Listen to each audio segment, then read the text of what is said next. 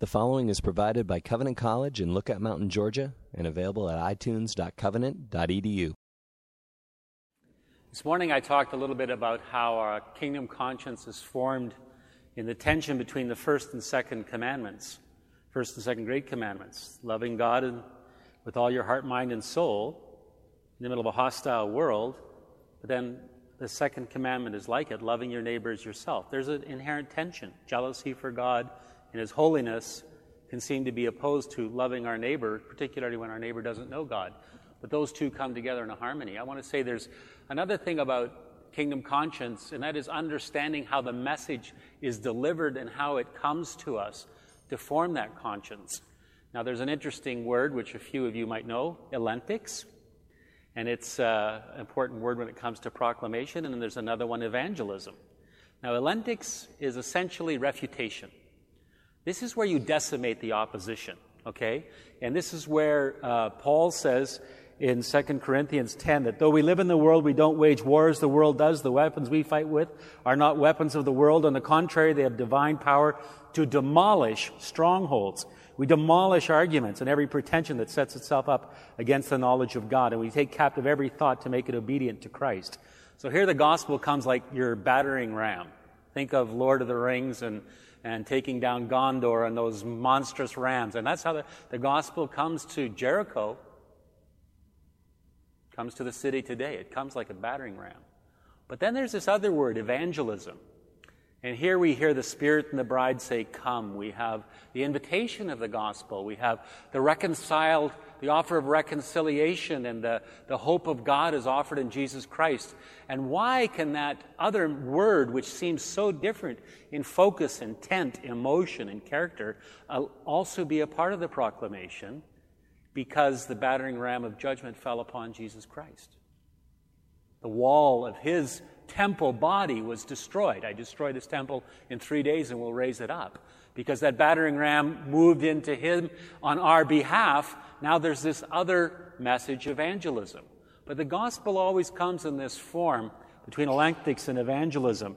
And a kingdom conscience is formed as those things come, as the, as the gospel judges us and heals us at the same time. Well, we come to um, this idea of walls. And uh, when we talk about the battering rams and the gospel, and I want to talk about walls tonight and how walls are a reality of uh, ancient cities, obviously. All the ancient cities that uh, survived any length of time had some pretty substantial walls. And you didn't have those walls, you were a very short lived city. Uh, and uh, yeah, but I want to talk about how there are walls today, too. And there are walls that lock people out, and there are also walls that lock people in. I want to give you an example. A friend of mine is a missionary on the Hobbema First Nations Reserve. We call that our uh, Native Canadians, our Indians, we call them First Nations. And uh, this uh, reserve is, is, a massive, many square miles and large reserve uh, dedicated and given freely to the, to the First Nations people there. Now, what's kept out by the fences and the boundaries around them is the intrusion of a white and Anglo culture, the, the governmental intrusions. They have their own government, their own police force, their own uh, laws essentially within those reservations. So they can perpetuate their own culture.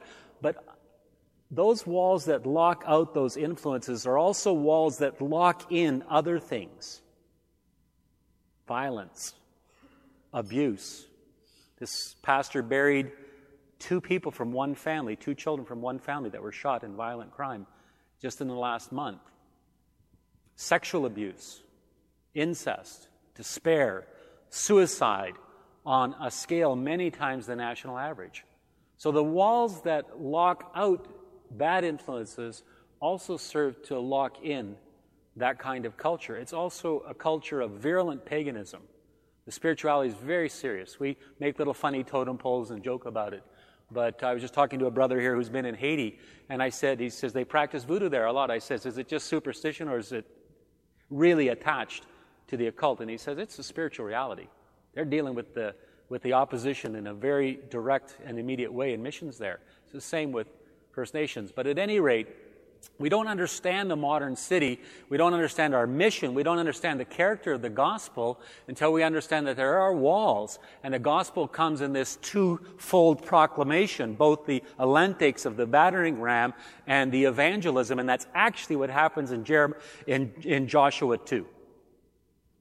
The tearing down, the kingdom of God comes to tear down the walls that lock in people in oppression, victimization, and violence, and to clear away that rubble, to bring the captive out, the victim. God never engages in war and never judges except for to release the captive. He only crushes the hand of the oppressor to release the one that the oppressor, has hold of. This is happening. So you see this battering ram come against it. And Rahab is not a footnote in, in Joshua. Read chapter 6. Half of the chapter is about Rahab. The purpose of, jo- of, of Joshua is not the destruction uh, of, uh, of Joshua, is not the destruction of Jericho. It is the redemption of Rahab and the idea in one single passage there, it says, and all of the spoils of the city were put into the treasury of the Lord, and Rahab and her family were brought out and set free and are a part of Israel till this day. It's all in one small section there because she is the treasure. She's the redemptive spoils of that battle. Her and her whole family and all that belonged to her represented a chief purpose of God's judgment of Jericho to set free, tear down those walls that lock in, and set people free. Let's try to read this passage, see if I can't convince you of this, and see if we can't be thinking about the modern city in the same way. Joshua, son of Nun, secretly sent two spies from Shittim. Go over to the land, he said, especially Jericho so they went and entered the house of a prostitute named Rahab and stayed there. The king of Jericho was told, Look, some of the Israelites have come here tonight to spy out the land. So the king of Jericho sent this message to Rahab Bring out the men who came to you and entered your house because they have come to spy out the whole land. But the woman had taken two men and hidden them. She said, Yes, the men came to me, but I did not know where they came from. At dusk, when it was time to close the city gate, the men left. I do not know which way they went. Go after them quickly. You may catch up with them. But she had taken them up to the roof and hidden them under the stalks of flax that she had laid out on the roof. So the men set out in pursuit of the spies on the road that leads to the fords of the Jordan. As soon as the pursuers had gone out, the gate was shut. Before the spies lay down for the night, she went up on the roof and said to them, I know, I know that the Lord has given this land to you, and that a great fear of you has fallen on us, so that all who live in this country are melting in fear because of you. We have heard how the Lord dried up the water of the Red Sea for you came out of Egypt, and what you did to Sihon and Og, the two kings of the Amorites east of the Jordan, whom you completely destroyed. When we heard of it, our hearts melted, and everyone's courage failed because of you. For the Lord your God is God in heaven above and on earth beneath. Please now swear to me by the Lord that you will show kindness to my family, because I have shown kindness to you. Give me a sure sign that you will spare the lives of my father and my mother, my brother and sisters, and all who belong to them, and you will save us from death. Our lives for your lives, the men assured her. If you don't tell what we are doing, we'll treat you kindly and faithfully when the Lord gives us the land. So she let them down by a rope through the window, for the house she lived in was part of the city wall. The house she lived in was part of the city wall. Now she said to them, Go to the hills, and the pursuers will not find you. Hide yourself there three days until they return, and then go on your way. The men said to her, This oath you've made us swear will not be binding on us unless when we enter the land you've tied the scarlet cord in the window through which you let us down, and unless you brought your father and mother, your brothers, and all your family into your house. If anyone goes outside your house into the street, their blood will be on their own head, will not be responsible. Anyone who is in this house with you, his blood will be on his head if a hand is laid on him. But if you tell what we're doing, we will be released from the oath you've made us swear. Agreed, she replied. Let it be as you say. She sent them away and departed she tied the scarlet cord in the window. Walls that lock out are also walls that lock in. Here's Jericho, a mighty walled city, the gateway to Canaan, the port city, the first stronghold that Israel is going to come to. And they are a walled city and they lock out everything. Why? They lock out for safety for military safety, for protection. They lock out so they can protect the commerce, the industry, the religion, the uh, social, ethnic, economic diversity of that community. They lock out so they have, can have some kind of civilization and culture. But as we know, that city also locks out the kingdom of God. What's locked into that city? Well, we know that sexual exploitation is locked into that city. Because Jericho is a city that buys and sells people. It even offers children up for sacrifice on their altars.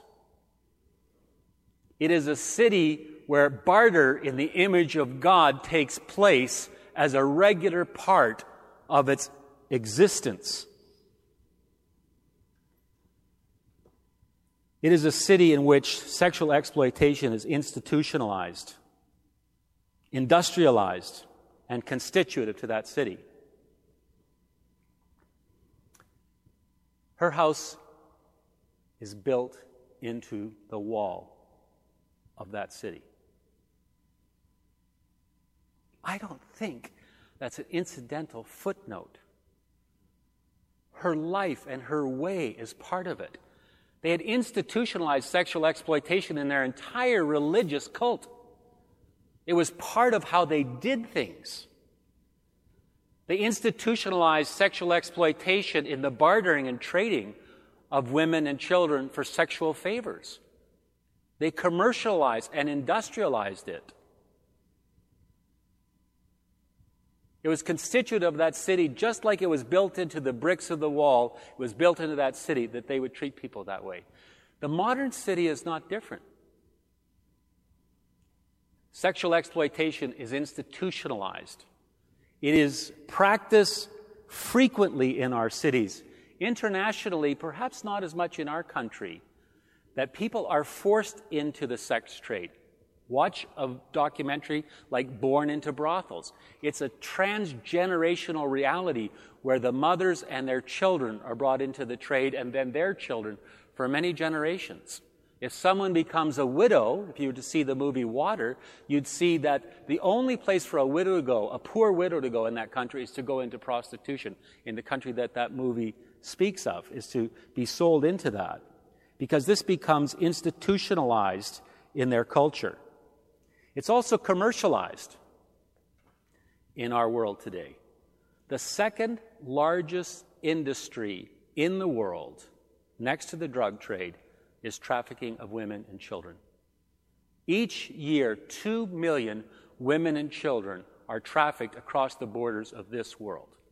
Now, if you want to know what that means commercially, in Vancouver, one pimp with six girls is able to earn $2,000 to $3,000 a day.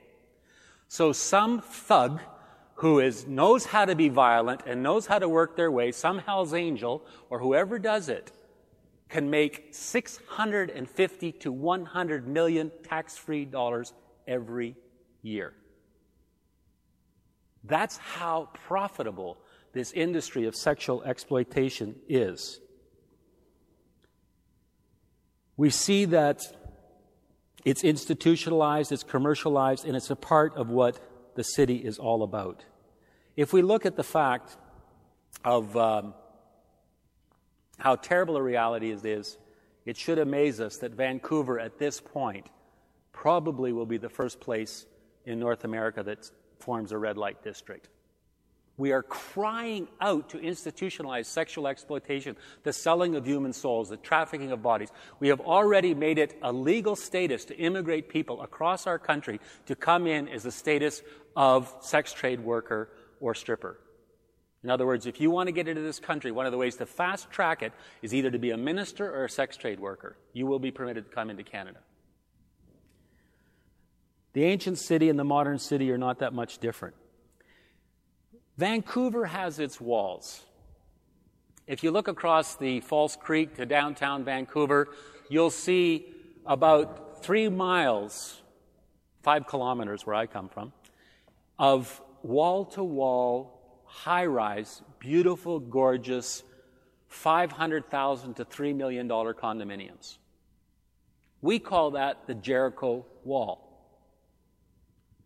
Now, that wall and that downtown permits a certain lifestyle an economic diversity, a social diversity, ethnic diversity, services, trade, all kinds of things can happen. Developments of science, of education, of culture, of the arts, all of these wonderful things happen because there's boundaries, there's protection, there's a place for people to live, there's a population base and a safe place that the government provides and protects. But behind that wall is one of the most dissolute lifestyle cultures of this planet. Vancouver is the preferred site of the America Pedophilia Association for sex tourism in North America. The prosecution rate in a recent year was 700 prosecutions in the area of prostitution. 690 were the women or children. Only 10 Johns were prosecuted in one whole year. 65 women have been murdered in Vancouver in the last 12 years. There's an entire industry forming in the subculture of Christianity for taking in young boys who are raped in the gay community. The average age of entering the sex trade in Vancouver is 14 years old. Girls and boys as young as, young as 12 years line up at 4.30 in the morning in what's called the Kitty Stroll in East Vancouver to do tricks for 25 to $50 for businessmen on their way for a latte and heading off to business. Virtual immunity guaranteed for that kind of lifestyle. You see, the walls that lock out are also walls that lock in in our civilization, in our culture, in our cities. This is also true of the church. The church is the New Jerusalem. The church is the city of God. The church is the city within the city. The church is supposed to be the renewal of the city. God places the church in the city to be city soluble, to renew the city, to provide that ministry of deliverance, to provide that opportunity of people to escape. The churches in the New Jerusalem is a massive, beautiful, incredible structure. Massive high walls, 100 cubit thick walls, a place of safety and protection, but 12 gates which surround the city, permitting what? People to come in, to be protected, and people to leave, to be sent for the mission. But the average church today is more like a medieval castle that locks itself up all week, all week long, has a protective moat around it, lets the drawbridge drop down once a week and let people in for 90 minutes and then slams it back up. Nothing but windows, no gates, no doors, no walls.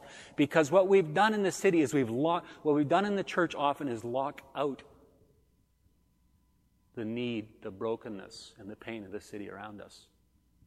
We've locked in a self absorption and a preservation of our own culture and our own distinctives.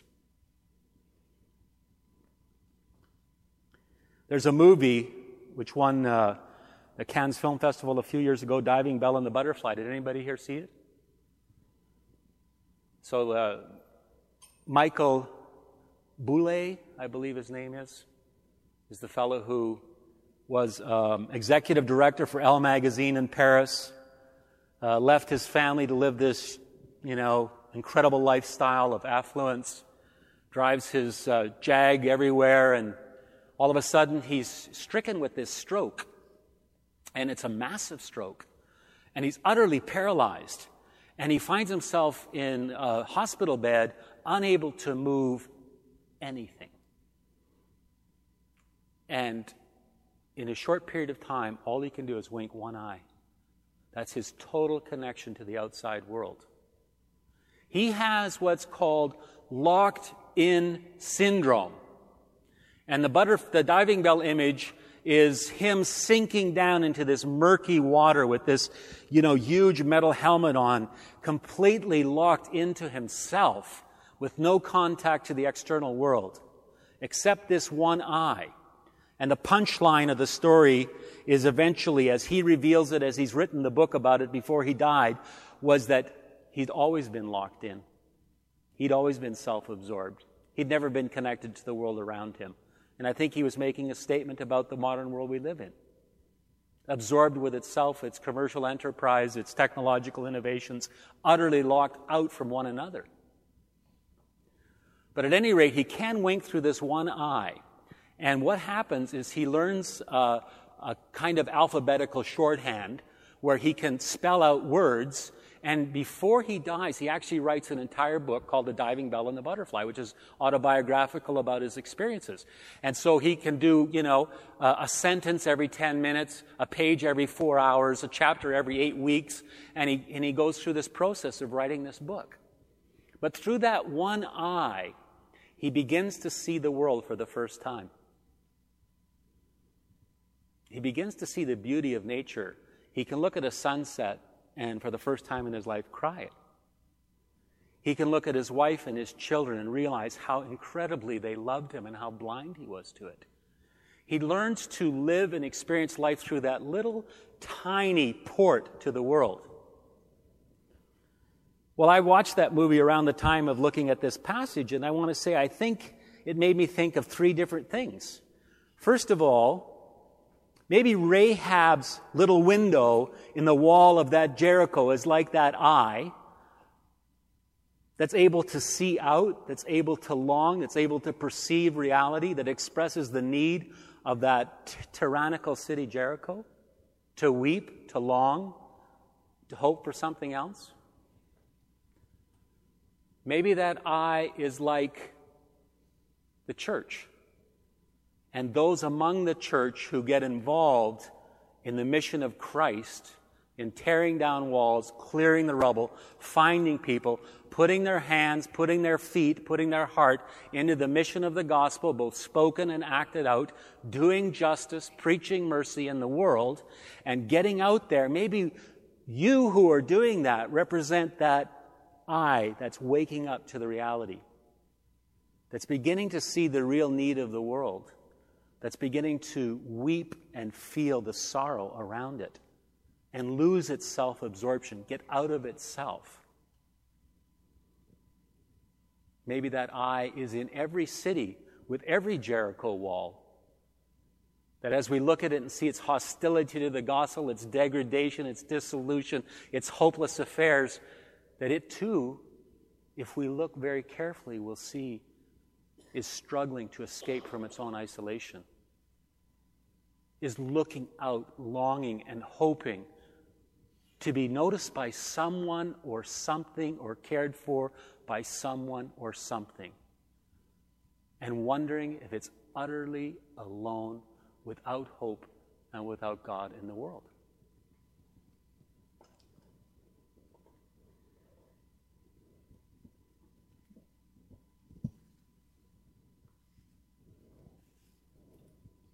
What are the spies then? The spies are God's answer. They are the kingdom answer to the longing of Rahab. And I'm going to express that now and explain how that happens.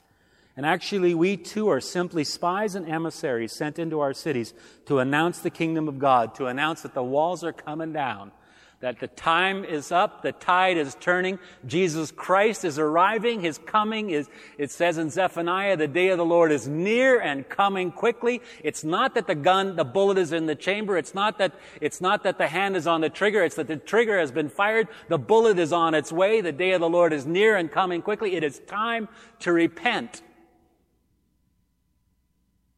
But we're also emissaries that talk about the kindness of God who permitted his son to take that bullet and to announce another way and another hope. Because what you're going to hear from Rahab here is she held out no hope except for devastation and destruction. Her heart melted within her. Everybody feared. That's the language she used. We saw what you did to those other kings. We knew our days were numbered. We could feel the clock ticking and doom was upon us. And you came into the life of this city and the hope of this city. Please give us a chance. When we heard it, our hearts melted. Everyone's courage failed because of you, the Lord God, God in heaven above and on earth below. Now then, please swear to me by the Lord that you will show kindness to my family because I've shown kindness to you. Give me a sure sign you will spare the lives of my father and mother, brothers and sisters, and all who belong to them, and that you will save us from death. Our lives for your lives, they answered her. If you don't tell what we're doing, we'll treat you kindly and faithfully when the Lord gives us the land. I believe there's two reasons why I believe Rahab was the victim of sexual exploitation and not just a loose woman. I don't know that there, right now it's basically 99% of sexually exploited women have been raped or abused. There's none of them that, that uh, uh, uh, or it would be rare and rare indeed that it's a chosen profession to make a living. Although I'd say in Rahab's case, either she could have been part of a ritual prostitution, she could have been part of a transgenerational reality, or it could have been the only way to make a living for her family. You don't think that's true? Oh, not in America, it's not true, but there are many places in this world where if you don't want to starve to death, that is the only way out. And I wonder, why do I say that? Look at her, his, her solicitous concern my father, my brother, my mother's, my everything, all the everything, all my family, extended world. They mean everything to her. This doesn't sound like some calloused, hardened street worker to me. She's a full orbed human being of immense character and, and enormous faith. This is one of the women of the Bible that provides an excellent example to women everywhere. God forgive us if we despise her. If we set up our own righteousness as some kind of plateau uh, that we can, we can judge her from. So she pours out her heart. Her hearts, our hearts melted. I believe her heart melted for fear of judgment. She heard its coming. She could hear the drums. She heard the trumpets. She heard the early warning signs. She has prophetic awareness. And her heart melts with longing for the kindness of God. That word kindness, that's used three times here, is chesed, the covenant kindness of God. Please show me, not just do a good deed for me, show me that kind of covenant, faithful, loyal, life and death kindness that your God has shown to you. I want in. I want it all. I want to belong to this people. I don't want just to escape this judgment. Show me the kindness of your God, and I will deal kindly with you, faithfully, loyally, in a covenant way. When we see that fear of the coming Lord of judgment is combined for a longing for the, for the kindness of God, it's called saving faith saving faith. By this faith, a Christian believes to be true whatever is revealed in the world for the authority of God Himself, trembling with the threatenings, and embracing the promises of God for this life and that which is to come. But the principal acts of saving faith are accepting, receiving, and resting upon Christ alone. Now, what kind of faith did Rahab have? She had an element of faith we don't talk about much today. Faith is not intellectual assent. Faith is not comprehensive knowledge. Faith is, in its heart, loyalty to the one you believe in. Standing by, staying with, faithful to. She shows her faith in that her first act of faith is to commit treason to the king of Jericho. The king of Jericho comes in and says, Where did those guys go? I want to find them. Let's clean out the city. We want to, we're going to find them now. You're with us, right? All right. She says, Oh, they took off. Her first act of faith was an act of treason because you can't be loyal to God without committing treason to this world. Tozer said that. He said, Anyone who wants to be a friend of God has to learn to quarrel with sin. James said the same thing. Friendship with this world is enmity with God. Paul said something similar. He said, The grace of God has appeared, teaching us to say no to ungodliness in this present age and to live godly, upright lives. Can I ask you a question? When's the last time you committed treason?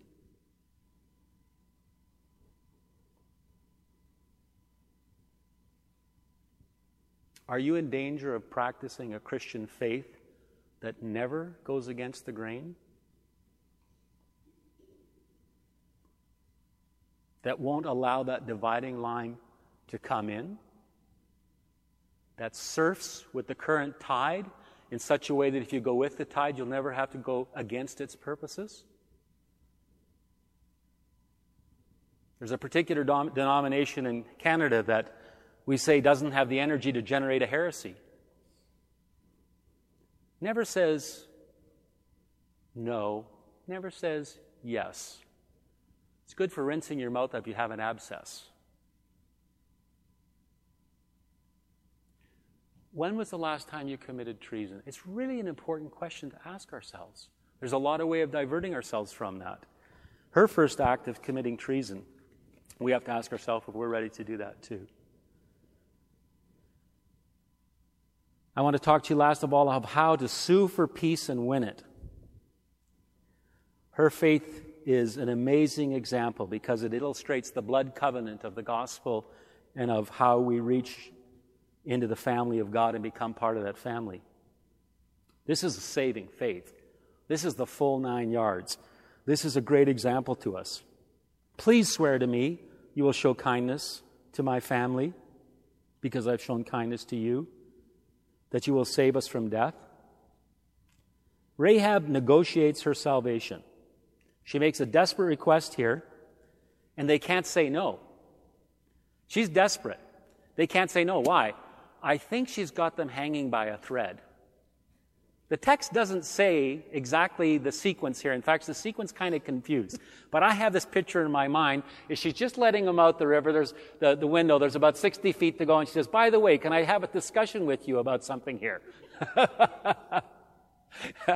she says, you know, I want to ha- talk about something. Can we talk? And they're saying, what do you want to talk about? So they're in somewhat of a vulnerable position. But she's negotiating the reputation of God and the people of God. That they're not just a warring people on a battle of conquest set the territory. She says, I want that covenant kindness.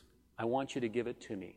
And she's urgent and she won't take no for, for uh, an answer. So God's name and promise is at stake. What do they promise? Our life for your life our blood for your blood. We die or you die. This is a life and death agreement, a blood agreement, a covenant agreement going on here. All of the elements are there. She's negotiating the covenant here. She's suing for peace with the King of Kings through their people. Some people say, oh, that scarlet cord, that's just so fanciful. If, Last time I preached this in our church, I read the passage from Exodus about the painting of the doorposts. It's the exact same language. If you don't have it on your doorpost and if you leave your home, you're going to be slaughtered. It's going to be all gone. Of course, the scarlet cord is a picture of Jesus Christ and his shed blood for us. Of course it is. The church has never thought anything different. It's so obvious. It's only sophisticated theologians tell us it's too primitive. It's obvious that this is the cutting of a covenant. It's a, a suing for a relationship with Jesus Christ. In our life today, faith always cuts a covenant with God. Our confession of faith has to always include a desperate and relentless re- request. It's not, well, if you have time and you can spare a little time, you know, let's wire into God. It says this, if with all your heart you truly seek me, you will find me. If with all your heart, if you're working out your salvation with fear and trembling, if your soul matters to you, your eternal, immortal soul, forever and ever and ever and ever, if that matters to you, enough, come to God. Do Him the honor of having that urgency. We are in the age of vanilla Christianity.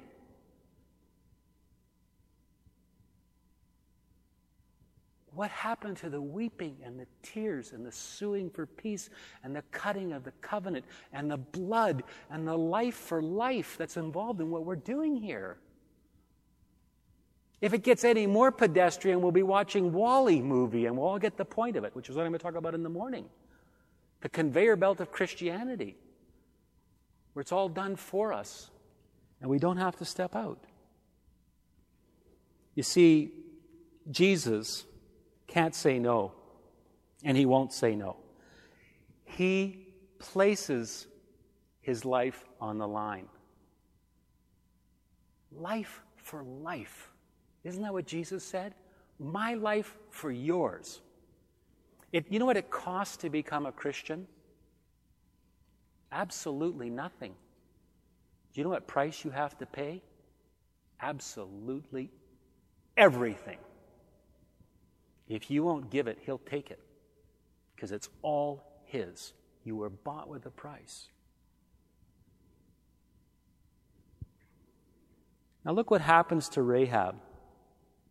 I've told you before, this is no footnote. Read in, in Joshua 6:25, they burned the whole city, everything in it, and the silver and the gold and the articles of bronze and iron they put in the treasury of the Lord. But Joshua spared Rahab the prostitute with her family and with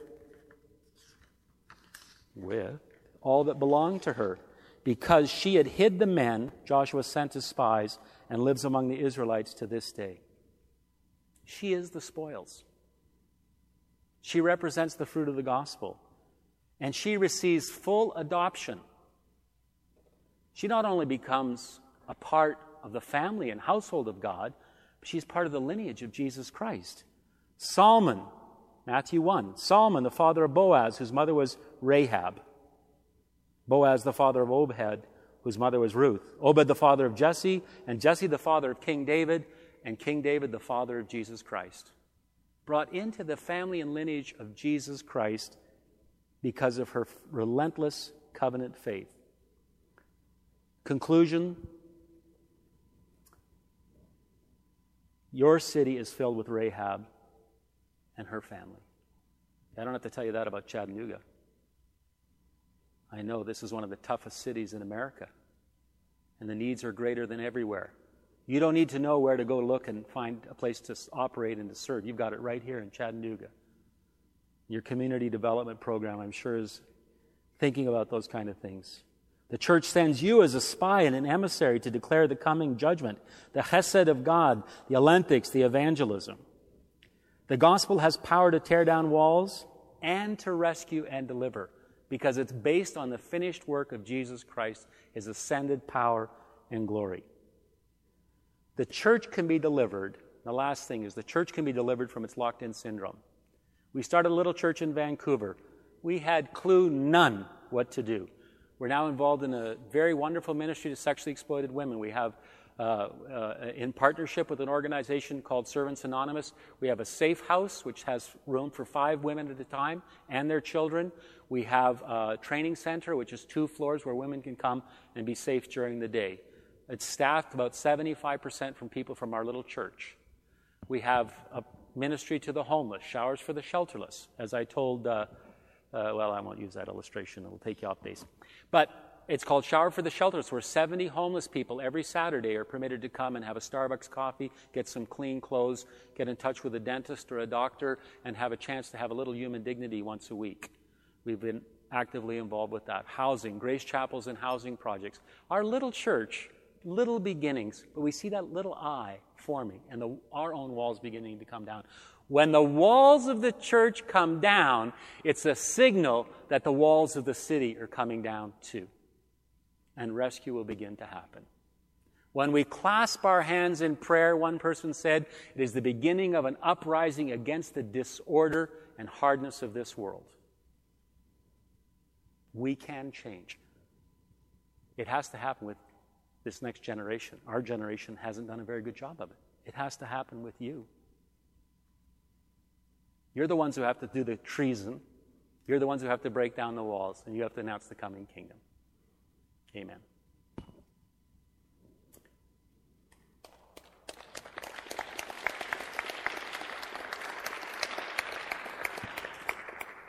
We have some time, and uh, I would just encourage you if you have any questions that you'd like to ask, uh, now is a great time.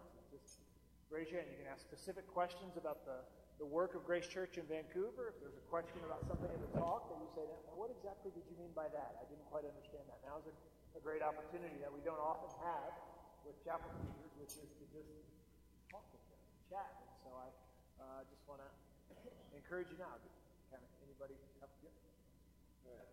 So uh, you said with Grace, um, Grace Church, you, you believe in like the church actually getting involved and putting the best interest where they buy buildings like uh, homeless uh, safe house and actually that's the church's property and expand in that area?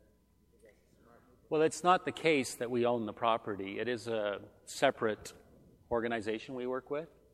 Uh, but personally, I'd have no problem whatsoever with owning 50 buildings and using it for that in the city. If somebody's got a problem with that, I don't understand it. Maybe it's an insurance problem, but that's not the kind of investment I'd worried about. If you're buying property to make money or something like that, you know, investing for the future, some kind of endowment or something, that would be totally different. And we'd have to protect yourself from whatever false motives might come in. But uh, if you can partner with the city and you can work with them, for example, the Mennonites uh, get the city to build a building. Right now, I have a friend who works with a 63 unit and an 85 unit recovery center buildings that are single resident accommodations. They're met out through the Mennonite church and a group called More Than a Roof.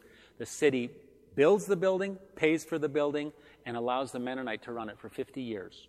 So the Mennonites maintain and run it for 50 years, but the city builds, owns the property and owns the building, but the Mennonites run it. So if you can find a partnership like that, and, uh, you know, cities are desperate every time we step to the table and are participating with our city.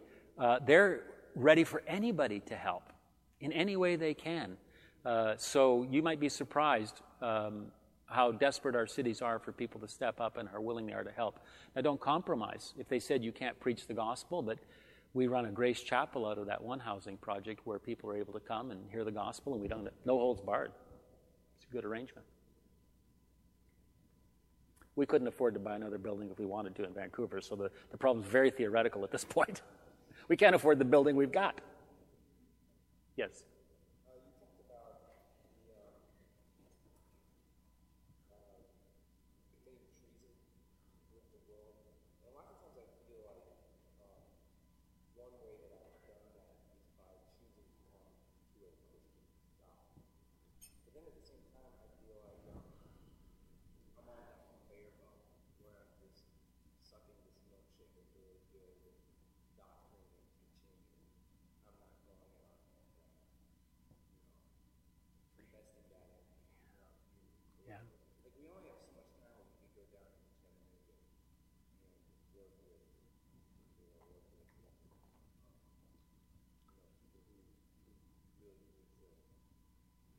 Well, I would say one thing. What's your name?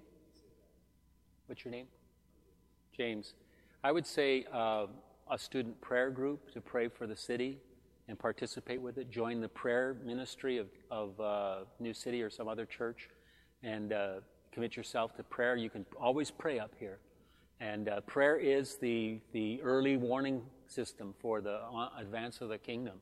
And prayer is not nothing. Prayer is the work of the kingdom, it's the preparation of the gospel. And so uh, that's one thing you can do.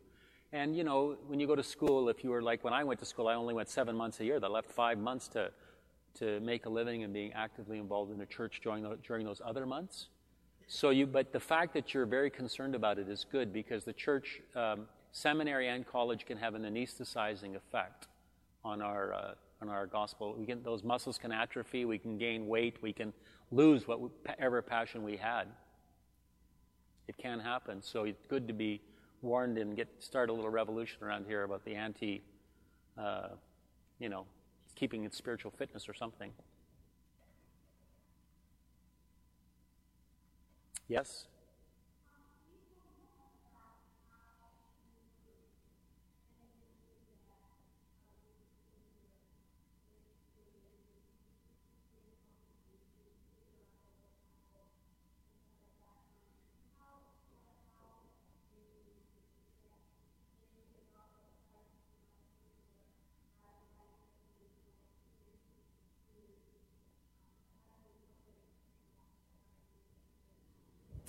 Well, in our Shower for the Shelterless program, it's a partner with the city and uh, partnership with the city, and we don't have uh, uh, real occasion to evangelize in that. We kind of cut our teeth and we put our rookies in there. Uh, you get to the Grace Chapel, which is in the housing project. It's currently not operational because of a bed bug infestation downtown. And uh, they had to close it down for a period of time. We hope to, to renew it.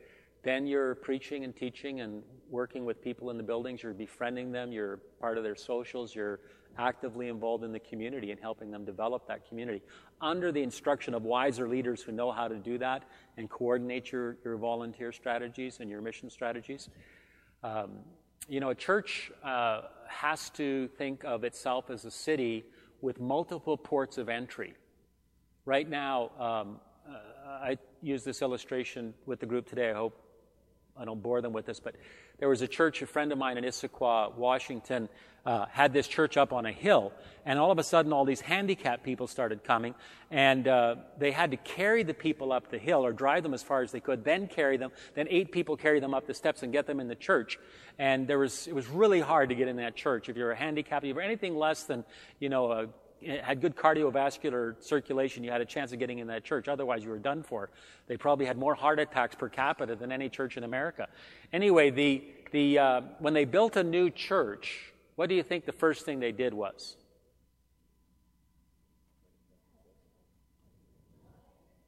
Well, elevators and handicap access at every level and bring the church down to people's level. And I think that's what we need to think of ourselves is what are the ports of entry in this church? So we have several. We have completely, you know, we have an art in the city where we have arts outreaches and Christians and non-Christians. We have shower program, which are both what we call mezzanine events. They're not really evangelism, but they lead to that. We have uh, evangelism programs like Alpha and like um, uh, investigative Bible studies, and we have um, an international ministry, which is much more overt and evangelistic. And then you have social outreach. Whatever people feel called to do, we work in nursing, a nursing home we're just starting a ministry to a nursing home. So wherever the door opens, that also is not only a gate you can go out into the world, it's also you now provided a port of entry for people. And the more gates of entry uh, will determine the makeup of your church and how it works, depending. It's interesting that the road, somebody once said all roads lead to Rome. A friend of mine wrote a PhD on how all roads lead from Rome. And the same thing is true of the church. church the, all the roads that lead into the church were first roads that led out from the church. And so we have to think of developing different ways of egress into the church and also different ways of sending. A non sending church won't have ports of entry either.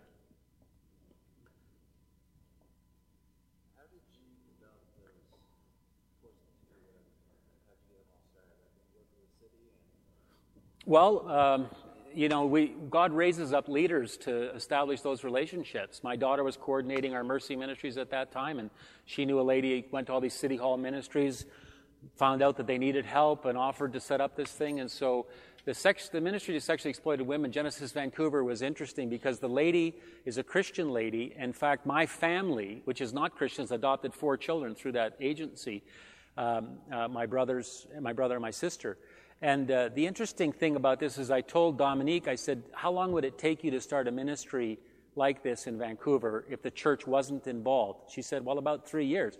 I said, how long would it take you with the church involved? She says, I'm not sure. I said, would you be willing to give us five years? She said, why would I take two more years? And I says, because you're a Christian and discipling the church is part of what you have to do as a Christian. So give us a chance, train us, teach us how to help, instruct us. And so uh, it is now that we started this ministry in Vancouver, we've also helped start one in New York City with Redeemer. Uh, they're starting one in, in San Diego with uh, City Church, and we've been able to introduce this ministry to at least those two other cities and several others that are interested. As they've seen, this Servants Anonymous now has a policy that they go into a new community, they want to work with the church because they've had such a cooperative, effective, and they begin to realize the church is the best source of willing and free manpower you could possibly find. So they reduce their capital costs enormously by working with the church. So I don't want to give the impression that Grace Vancouver is uh, uh, some kind of perfect example of these things. I'm just trying to encourage you that even um, a small church in an urban center that's kind of stumbling along can be used by God to open some doors. And it is a matter of following Christ through those open doors. We start, didn't start with that. We started with helping people butter, peanut butter and jelly sandwiches at midnight downtown. I can do that. I can butter, you know. And she was a Pentecostal, and she, I finally had to say, listen, if you're going to keep trying to teach all our volunteers how to speak in tongues, we're not going to keep coming. Mother Hastings, she just said, as soon as she got to know someone, she says, Do you speak in tongues? all these hookers and everything standing around, and all these poor people and desperate, needy people, and, and she's, she couldn't stop telling them that they have to speak in tongues. yes.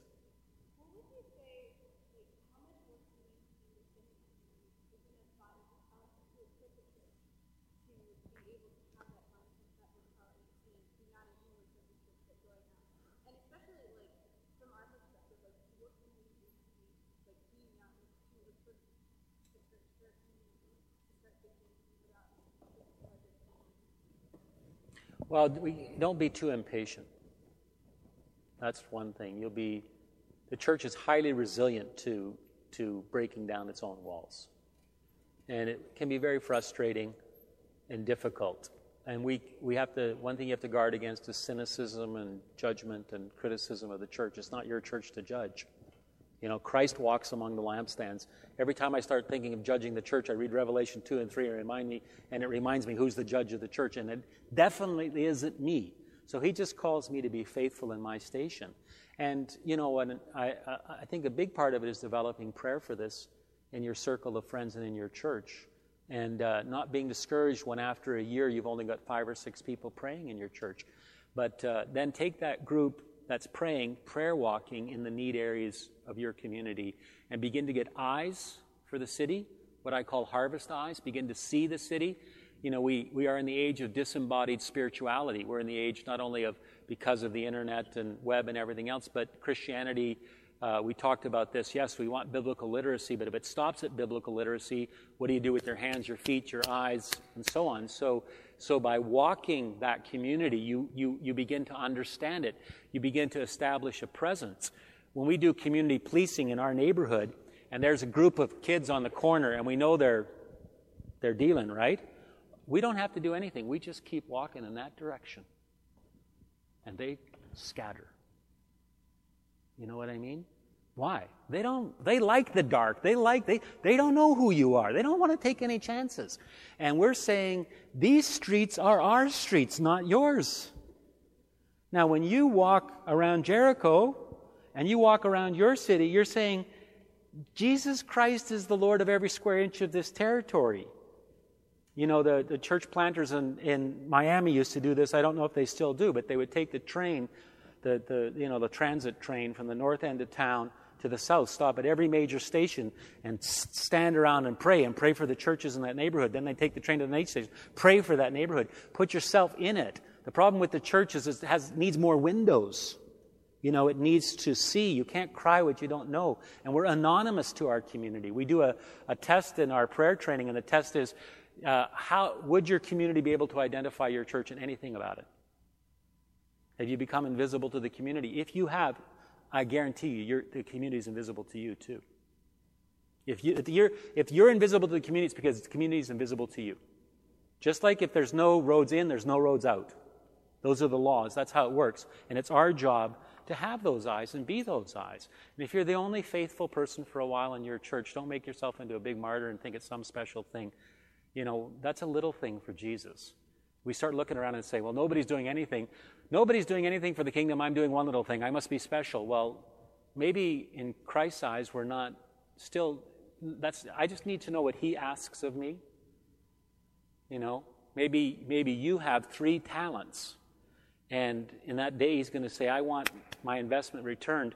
But the people around you have one talent, and He's going to be content when they turn in their one talent, or they've made two. Let's say We've got to make more. I forgot about that. Yeah, one makes two. Yeah. Your three makes one. So the biggest, the biggest challenge is to not lose heart, not lose patience, not to begin to judge, not begin to just do it. What Jesus wants you to do. And there's always many volunteer organizations in the area you're a part of in community, and just say, Can I hitch up with you? Christian volunteer organization, and don't make a big deal out of it. Don't go home and castigate and judge your church. I've been a specialist at that, so I know what I'm talking about. Yeah. I specialize in self righteous hypocrisy. You should have a course here. I could teach that course for you. Yes. Do you think there's a tendency in more conservative reform circles and churches to um, kind of as a, a backlash to like mega churches to not be active in in programs? Yeah, I think so, but I think it's changing. I think, is there a backlash in the Reformed churches because we're dinky and not big against the big mega churches to kind of retrench and say we're not going to get, you know, out there and be everything? We, we preach the gospel here, we teach the word, and that's what we do. Well, I think there is a, a backlash against that backlash. And I think it's happening, and it should happen, and it will happen. This next generation of young church planters and pastors and missionaries and Christian workers is, uh, has a, a strong disposition to action and a fed upness with the sedentary 90 minute Sunday morning church culture. So I, I hope you're part of the backlash. Yes? How do you guys go from like um, serving and helping showers and stuff to constantly preaching the gospel? Do you guys do that? You're like a We don't in that program. Um, my daughter, after four years, said, There's finally two or three people to let me pray for them. It's a very difficult community to work with. There's a lot of mental illness. People are extremely frightened about coming, they sit by themselves. If you get the wrong people coming to the shower program, the people who use crack and the violent people, the other ones stop coming. We, it really is what we call a mezzanine ministry. It really is like that. And it, uh, you would be surprised of those 70 homeless people, 20 of them are probably Christians. You know, so they're doing their own evangelizing mission. Even if they're mentally ill, doesn't mean they're not Christian. And they love the Lord and they'll tell you and they're excited about the gospel and you get to hug them and talk to them about it. So uh, you run an alpha program or an international investigative Bible study to do your evangelism or come to church on Sunday morning, get both barrels. But uh, we don't mind offering up a bread of a, a, a crust of bread in Jesus' name. If that's all we did, I think that would be a serious fault and a weakness. You know, when we have an opportunity to preach the gospel, we take it. But um, it's not that we wouldn't preach the gospel in that context, it's just that we would make sure that it was the right time, the right place, and the right invitation. They know what the church doing, right? Do they know? They know what the church offering showers and stuff, so they know it kind of comes from God. They know we're Christians. They do it. Yeah. I, I- yeah, we're not ashamed of the gospel. It's just, I think we have to realize every context has its opportunity. And if you, your church disperses itself and is city soluble, you'll get different venues with greater opportunity. We have people come to Christ in Vancouver, and half our membership is by profession of faith. So we've seen people come to Christ and we see the gospel preached, and we're always trying to get it out. But it's a tough, resilient culture that way. Yes. My church at home is outside of town in a very bad area, and a lot of times they tend to bolt the doors because it's been cold, and it's always during the week, and so they'll lock up the church until Sunday. And I always have a big problem with that because it locks people out who like try to come in like on Wednesday nights or on any other night of the week, but they may be having a church function, and people like can really get involved that way. What would you say to a church that was locking up their doors to like stop stealing or vandalism going on because it always bothers me that they're Well, we lock our doors all the time. And the reason we have to is for psychotic and alcohol and drug using people who will just walk right in and our staff is not able to handle getting them out. But that's a different question. I think um, you're protecting your staff at that point. But if, if there's a man there, then he'll go answer the door. He'll go out and talk to them and see if we can help this person. We'll tell them about the shower program. We'll tell them about housing. Where, you know, but that's you know the the the they're wise. They've made a living getting inside doors. So you do have to be careful. I have a friend who's coming on staff with us in Vancouver, and he started a ministry at All Angels Church on the Upper West Side in Manhattan. Mark Swanson is his name, and they have a reputation of being the most compassionate ministry to the city in Manhattan. And Mark started that. Here's what they did. All the churches are locking their doors and letting one or two people in at a time to have a shower. Why? Because there's so much psychosis because of crack cocaine use and other things that, that the, the, the people are scared and there's violence in the food line and everything else. Here's a cool idea. They bought a 60 inch flat screen TV and they put in Veggie Tales and all the psychotics get to sit and watch Veggie Tales and they feed and shower everybody else quickly. And then when they're done, they let all the psychotics go through. I'm serious. And it worked perfectly. And they're able to sustain a two full day shower feeding program by segregating those two communities and helping both of them. You know, you know, uh, uh, uh, people who, who, you know, that's the problem is it's a very, um, uh, short journey from using crack to entering into dissociation and psychosis, right? Where you're not, you're not even in control of your own violence. So they have segregated them and they use this TV, and I guess it made everybody happy and they're able to run the program. They use about eight volunteers, so you have to be volu- staff heavy too. If you're going to feed like 60, 70 people, you probably need a dozen workers there to help you and, you know, and lots of prayer. It's one thing we need to do is pray more before, during, and after these ministries, and it's, it's an area that I, you know, somebody said, How do you get these things started? Well, I'll tell you, they stop really easily. Like it's, it's like, I was telling you know, how many of you have driven a go kart?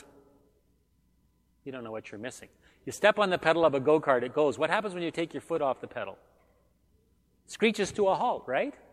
Well, that's like ministry in the church. You put the pedal to the metal and you're going. Just turn around and take your foot off for a second. Eh, everything stops. What happened? you know? And all of a sudden, you just got to start everything up again. It's like, how many of you saw cars? Yeah, okay, we're all, the church is living on Route 66. Nobody wants anything to do with us. They're all driving down the freeway of life.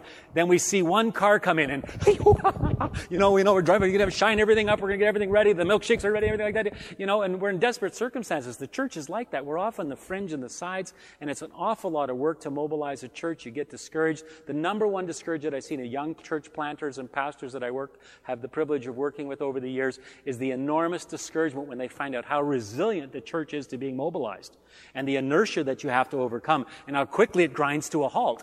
And you feel like every year, boy, we're just starting this. I had such a miraculous leader meeting the other day where uh, you know, I didn't prepare the agenda. It was prepared by somebody else. The deacons all got a plan for the year and they're all going to do this and they did this. And I watched that after 10 years, the entire leadership structure mobilized itself for this year.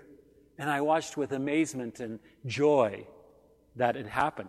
So after 10 years, that's somebody said, how long does it take to turn a community around? Well, it takes 10 years to get a church plant going like that. So it's it's if you're if you're timid or you're impatient, you're not good for this job. You have to have, be very resilient and very persevering to do this. If you're if you're thrilled by immediate results, it's the wrong business for you. Because there aren't immediate results very often. God will do miracles in the early stages to encourage you, but a lot of it's just hard work. Yes?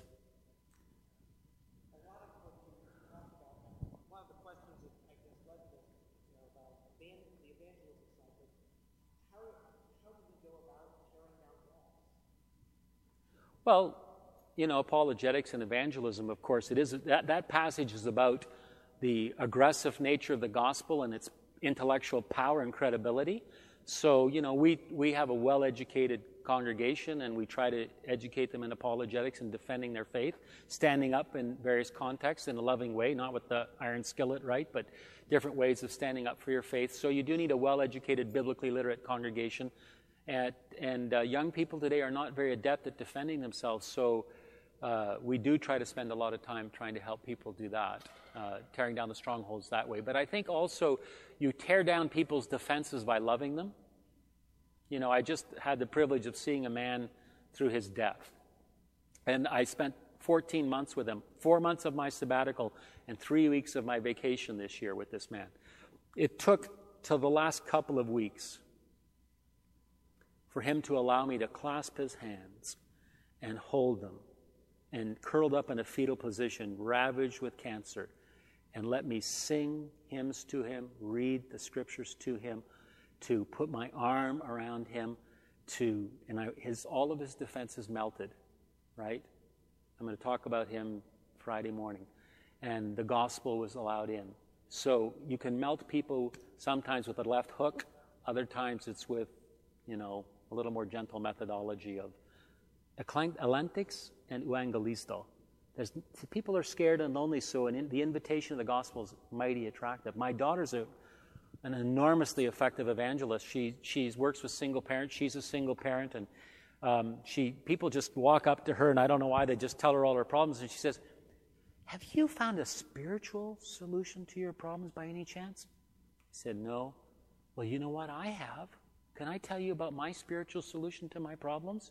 And she never fails to have an opportunity to tell people, but it's after they've created this vulnerability. I, I, was saying today that the average conversion at Grace Vancouver Church takes between one and two years. And, it's, and, and if you don't establish the relational connection, you'll never get to the conversion. It's relation intensive. Relation intensive. And uh, you've got to be there for people, and it's, uh, we lose a lot of fish because we just can't be there for everybody. It's sad to see them leave when church isn't equipped to take them in. The preceding was provided by Covenant College in Lookout Mountain, Georgia, and available at itunes.covenant.edu.